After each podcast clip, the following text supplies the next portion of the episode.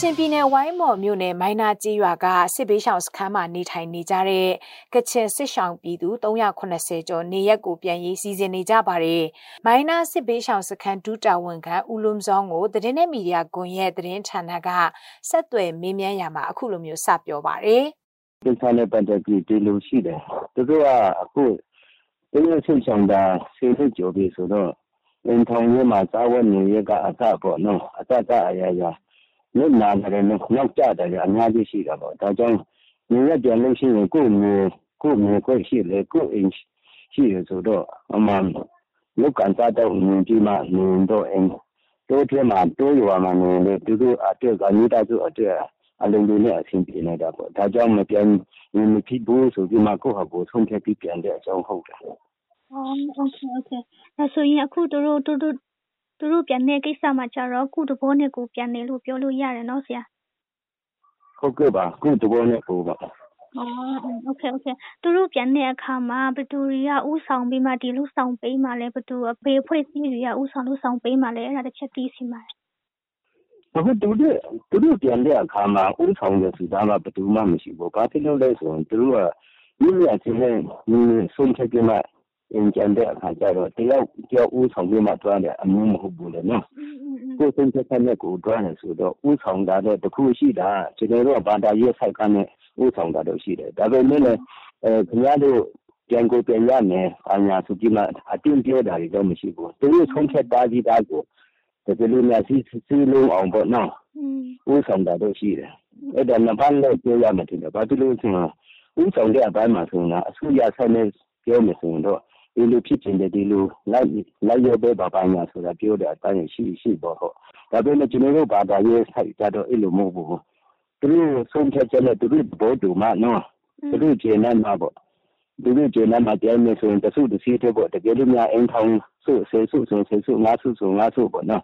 အခါလဲအတူပြန်ရအောင်အဲ့လိုမျိုးတော့ရှိတယ် နောက်ဆိုရင်အခုဒီခုတဘောနဲ့ကိုပြန်ကြတဲ့စစ်ရှောင်းတွေကိုဥဆောင်လွတ်ဆောင်နေရကဒီဘာသာရေးဖွဲ့စည်းကနေလွတ်ဆောင်သွားမယ်ဆိုပြီးမှဆိုပြီးမှဟိုအတည်ပြုလို့ရတယ်နော်ဗျာအေးဟုတ်တယ်ဟုတ်တယ်ဒါကိုရဲ့ရဲ့ရွာကျေးရွာမှာဥချုပ်ရဲ့ဆက်လက်ရှိတယ်နောက်ပြီးတော့ဘာသာရဲ့အဖွဲ့အစည်းကဥဆောင်တယ်ငကိုရှိပြီးတာပေါ့နော်ဘာသာရဲ့အဖွဲ့အစည်းမှာလည်းဘာသာရေးအဖွဲ့ဆိုတာကဘေးဘာသာရေးအဖွဲ့ကိုပြောချင်တာလေဒီ KBC ကလာ အခုလောလောဆယ်ဆယ်ပြောမယ်ဆိုရင်သူတို့အခုပြန်နေအခုလောလောဆယ်ဆယ်ပြန်နေစီစီနေတဲ့ကျေးရွာကကားရံကျေးရွာဟုတ်တယ်ဒါပေမဲ့ဒီလိုအဲ့ဒီမှာလည်းအတင်းအဖွဲ့ရှိတယ်နော်အတင်းတော်အဖွဲ့ရှိတယ်အတင်းတော်အဖွဲ့မှာအမှုမတူဥပဒါဆိုတာရှိတယ်အတင်းလည်းမဥပဒါဆိုတာရှိတယ်ဒီတော့ဒီကနေ့ကသူရဲ့အတင်းတာများနေရတဲ့ညာသူတို့ဆုံးဖြတ်ပြီးဆိုတော့သူတို့ကဥဆောင်ရမှာပေါ့ဒါတဘာဝလည်းနေခုလိုသူတို့က လိုင်းငင်ပေးရမှာဥဆောင်ပေးရမှာပေါ့တကယ်လို့ပြန်နေဆိုရင်အတတအရာကအတပေါ့နော်အခုအဲ့ဆိုရင်ဒီပြန်ကြမဲ့ဒီစစ်ဆောင်တွေကကျတော့တို့ဘလူပြန်ကြမှလဲဘလူစီစဉ်ထားတာမျိုးရှိလဲရှင်ဒီလိုမျိုးစီစဉ်ထားတာတော့ဘာမှမရှိဘူးဒါပေမဲ့သူတို့ကပြန်နေဆိုဆုံးဖြတ်ပြီးဆိုတော့တစုတစည်းပဲပြန်နေဒါမှတာဝန်ရှိတဲ့လူဆိုတော့ဘာသာရေးဆိုင်ကပြောမှဆိုရင်သူတို့ရဲ့ရွာမှာသူတို့ရဲ့ရွာမှာဥဆောင်နေတဲ့ဘာသာရေးအဖွဲ့အစည်းက ဥထအတင်းမျိုးခဏပြောတယ်လို့ပေါ့သူတို့ကအကြောင်းကြားပြီးမှသူတို့ကခေါ်တော့မှာပေါ့အဲသူတို့တဘောတူပြီးဆိုတော့သူတို့ခေါ်တော့မှာအဲ့လောက်ကိုလည်းတခြားတက်တက်ကြီးကြီးရတာအစီအစဉ်ဒီတင်ထားတာတော့ဘာမှမတွေ့ဘူးခုဒီလက်ရှိပြန်မဲ့ဒီစစ်ဆောင်ပြီးသူတွေပေါ့နော်တို့အိမ်ချေတွေကဘယ်လောက်လောက်ရှိလဲပြီးလူဦးရေနဲ့ပြောရမယ်ဆိုရင်ဘယ်လိုတော့ဘယ်လောက်လောက်ရှိနိုင်လဲရှင်အခုကျွန်တော်တို့ပြန်ကပြန်ဖို့ဒီတင်ထားတာအခု60ခဏခုရှိတယ်လူဦးရေနေရတယ်ပေါ့ ဒီပြန်မယ့်စစ်ရှောင်တွေပေါ့နော်သူတို့ဘယ်ရွာဘယ်ကျေးရွာကကလူတွေလဲမသိဘူးရှင့်သူတို့ကကားရံရွာကဟုတ်တယ်ခုအတိအကျသိချင်တာလေသူတို့စစ်ရှောင်တွေပေါ့နော်သူတို့ရွာပြန်တဲ့အခါမှာသူတို့ရွာရဲ့ဒီလိုအပ်တဲ့အသုံးဆောင်ပစ္စည်းတွေပေါ့ဥပမာပြောရမယ်စေအိမ်လူလူမျိုးပေါ့နော်သူတို့အိမ်လူမျိုးလိုမျိုးတွေဆက်လို့ပစ္စည်းထားတာမျိုးရှိလားဘယ်လိုအခက်ခဲတွေရှိနိုင်လဲ သူတို့မှာတော့အခုလောလောဆယ်ကတချို့က NGO အဖွဲ့အစည်းကအိမ်ဆောက်ထားပေးတာတွေရှိတယ်တချို့ကအခုဆောက်နေတုန်းလေးရှိတယ်တချို့ကြတော့အင်းအခုပြန်တဲ့လူတွေကြတော့အခု လက်ရှိစောက်ပြီးပြီလည်းရှိတယ်နောက်ပြီးတော့အခုစောက်နေတုံးလည်းရှိတယ်အဲ့လိုတော့ဒီနေ့ပတ်သက်ပြီးတော့ဒါပေမဲ့သူတို့ပြန်တဲ့အခါကျရင်အဲလူတာကလည်းသူတို့အိမ်ထုံရဲ့အတွက်ပေါ့နော်တာဝန်ကြီးကအစအများကြီးလို့ပါပါ อืมอืมอืมอืม โอเคအခုဒီဆောက်လုပ်ပေးထားတယ်ဆိုတဲ့ NGO ဖွဲ့စည်းတာရောဘေး NGO ဖွဲ့စည်းတာလဲဟိုကနာမည်နဲ့တစ်ချက်တိလို့ရမလားရှင် အဲ့ဒီနာအဖွဲ့အစည်းနာမည်ကတော့ကျွန်တော်လည်းမမှန်ဘူးတော့ KPC အအိုးထောင်နေတာတော့ရှိ ပြီးတော့လေဒီသူတို့လုံခြုံရေးအတွက်ကောအမခံချက်ရှိနေပြီလားသူတို့ဘယ်လိုစိတ်ချလို့ရပြီလဲသူတို့သူတို့ရွာသူတို့ပြန်တဲ့အခါကျရင်ပေါ့ လုံခြုံရေးနဲ့ပတ်သက်ပြီးတော့အာဘယ်သူမှပြောလို့မရဘူးထင်တယ်ဒါကသူတို့တကယ်လို့များသူတို့ရွာကျန်နေမဲ့ကျန်နေဆိုရင်အဲ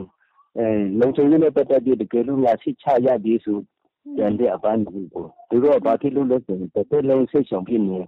နေအမျိုးမှမဟုတ်ဘူးဆိုတော့တော့ကိုယ့်ဟာကိုယ်ထုံးခဲ့ပြီးပြန်တာတခုပဲရှိတယ်လုံခြုံရေးနဲ့ပတ်သက်ပြီးတော့ဘယ်သူမှလေဟိုမှာလုံခြုံပြီးဒီမှာလုံခြုံပြီးဆိုတာအခုလုံးလုံးဆယ်ဆယ်အနာဂတ်မှာတော့အဲ့လောက်တော့မရှိပါဘူးဒါဆိုရင်အခုဒီလက်ရှိမှာပေါ့နော်ဒီလက်ရှိစခန်းမှာကျတော့ဒီအခြေအနေတွေကဘယ်လိုရှိနေလဲအခက်အခဲတွေကဘယ်လိုရှိနေရတစ်တစ်ချက်လေးပြောပြပေးပါအောင်ရှင်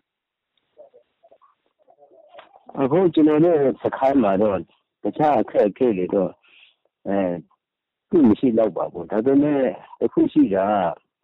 အဲစခိုင်းအတွင်းမှာဒီခုနေတဲ့အင်ထောက်စုများတွေကတော့စာဝတ်နေရခုံစင်းလုံးတက်တော့စာဝတ်နေရအခက်အခဲရှိတယ်ဒါတခုရှိတယ်နောက်ပြီးတော့ဒီမှာကြာကြာနေလို့ရှိရင်ဒါတမျိုးတချို့ကအချင်းတက်တာလည်းရှိတယ်နောက်ပြီးတော့ယောက်ျားကလေးတွေတချို့ကတော့မူကြီးစေဝါတုံးဆွဲတာလည်းရှိတယ်အဲ့ဒါတော့ တကယ်လို့များအဲ့လိုမျိုးကြုံလာလို့တချို့ကဒီမှာစခိုင်းမှာတိမနေချင်တော့ဘူးပေါ့အခြေအနေကြောင်းပေါ့သိဆောင်တွေသူတို့ရွာပြန်တဲ့အချိန်မှာပေါ့နော်သူတို့ဘေးအချိန်ပြန်มาလဲအဲ့ဒါတစ်ချက်ပြီးချင်နေရှင်ဒေချင်းပြန်မယ်ဆိုတာတော့အခုလုံးလို့ဆိုတော့မကြည့်ရတော့ဘူးဘာဖြစ်လို့လဲဆိုရင်ကိုယ့်ဟာကိုယ်ဆုံးဖြတ်မှတာသူတို့ဆုံးဖြတ်ပြီးမှကျွန်တော်တို့တာဝန်ခံလို့အကြောင်းကြားလာတယ်နော်အဲ့လိုမျိုးရှိတယ်အခု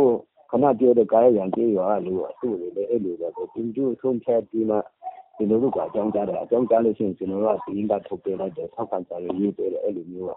အခုလုံးလုံးဆိုတော့အကြောင်းကြားတယ်မရှိသေးဘူးဆိုတော့အဲ့ဒါပြောလို့မရသေးဘူး โอเคအဲ့ဒါအတိအကျပြောလို့မရသေးဘူးပေါ့နော်ဆရာ ဟုတ်တယ် ဒါဆိုရင်အခုခုနဒီလုံခြုံရေးဆိုတဲ့နေရာမှာလေသူတို့ရဲ့ရွာကဒီမိုင်းရှင်းလင်းမှုတွေအဲ့လိုမျိုးရောလောက်ထားပြီးဘယ်လိုကြည့်နေလဲအဲ့ဒါလေးအဲ့ဒါပတ်သက်ပြီးမှရော သူတို့ကားရရံကြီးရွာ က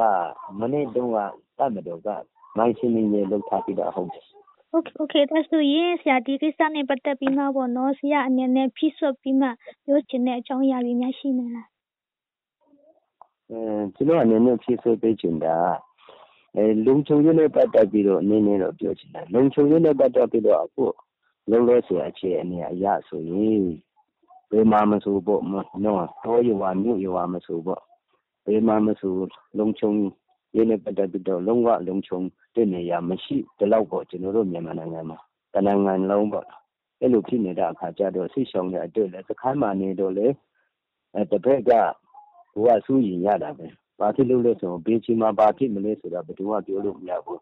အဲ့လိုအခြေအနေမှာရောက်နေဒါကြောင့်လုံချုံရင်းနဲ့ပတ်သက်ပြီးတော့အေးနေရပြန်တဲ့လူတွေလည်းလုံချုံ ဘူးလုံချုံပြီးဆိုပြီးမှပြန်တာမဟုတ်ဘူးကျွန်တော်တို့စခန်းအတွင်းမှာရှိတဲ့လူတိုင်းရလည်းအဲ့လိုပါပဲ